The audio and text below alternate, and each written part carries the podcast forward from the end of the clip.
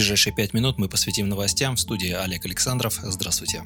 В России предложили ввести почасовой МРОД. Инициатива была включена в предложение к проекту Генерального соглашения между правительством, работодателями и профсоюзами на ближайшие три года, сообщает газета «Известия». Журналисты отмечают, что в Минтруде готовы обсуждать со сторонами социального партнерства вопрос введения понятия минимального размера часовой ставки. При этом оно должно дополнять МРОД и не снижать гарантии, которые даются работникам. Сейчас введение почасовой оплаты труда вызывает много вопросов. Как именно будут считать отработанные часы или как станут определять получать справедливый минимум за час. Если вычислить минимальную часовую зарплату пропорционально месячному МРОТу, то сумма получается, мягко говоря, очень скромная – менее 100 рублей. Если же в качестве минимума за час работы установить 200 рублей, то возникает дискриминация работающих за месячный МРОТ.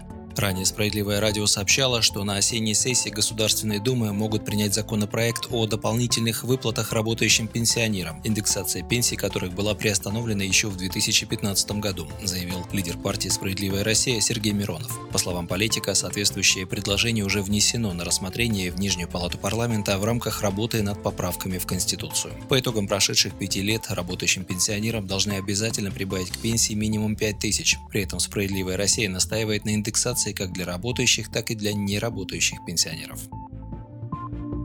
И, к слову, средняя пенсия в 2021 году вырастет до 17 443 рублей. В Министерстве труда и соцзащиты России уточняют, что речь идет о среднегодовом размере пенсии по старости. В настоящее время средняя страховая пенсия по старости у неработающих российских пенсионеров составляет 16 500 рублей. В Министерстве уточнили, что индексация страховых пенсий неработающим пенсионерам предусмотрена в 2021 году на уровне 6,3%, а социальных пенсий на уровне 2,6%. В итоге среднегодовой размер страховой пенсии по старости неработающих пенсионеров составит почти 17,5 тысяч рублей. В будущем году выплаты по старости будут получать почти 43 миллиона россиян. Общая сумма расходов пенсионного фонда на эти цели составит 7,6 триллиона рублей.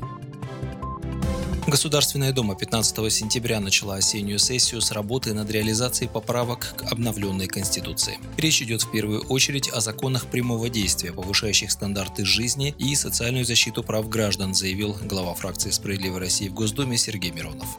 По нашей оценке, около 100 законопроектов предстоит рассмотреть из самых разных сфер. И защита социальной наших граждан для нашей фракции – это приоритет. Все, что касается необходимых индексаций пенсий, индексации пособий и многое другое. Это, конечно, и изменение в структурах органов госвласти, обеспечение законодательно нового формата госсовета и многое-многое другое. Пользуясь правом о приоритетном рассмотрении законопроектов, фракция СР предложит Нижней Палате изменения в закон о пенсионном обеспечении. Суть новеллы в том, что если по вине пенсионного фонда пенсионеры недополучили или получили пенсии не вовремя, пенсионный фонд должен не только все выплатить, но и провести индексацию. Также справедливоросы предложат законопроект о приравнивании студенческих стипендий к прожиточному минимуму. Они должны быть не ниже, и это давно нужно было сделать, так как на те деньги, что получают студенты, прожить невозможно, уверен Сергей Миронов. Кроме того, в планах работы фракции внесение изменений в жилищный кодекс. Мы считаем, что должны быть четкие критерии очередности домов на капитальный ремонт. И здесь главным критерием, если дом на момент приватизации уже должен был идти на капитальный ремонт, и все эти годы он не был сделан, в первую очередь именно такие дома а, следует ремонтировать. Помимо этого, в области жилищного законодательства фракция будет добиваться отмены нормы о взимании повышенной платы за воду и газ с россиян, которые не установили счетчики. Россия открывает границу с Южной Осетией. Накануне премьер-министр Михаил Мишустин распорядился снять ограничения пограничного режима с Цхинвалом на суше и в море, связанные с пандемией коронавируса. По информации правительства, въезд и выезд из страны разрешен членам экипажей морских и речных судов, находящихся в российских портах. Этим специалистам разрешается использовать для передвижения автомобильный, воздушный, железнодорожный и морской транспорт. Кроме того, ограничения на пересечении границы России больше не будут действовать для специалистов, которые участвуют в проведении контроля качества оборудования, выпускаемого российскими компаниями по контрактам, связанным со строительством атомных станций за рубежом. Запрет на пересечение границы с Россией действовал в Южной Осетии с начала апреля.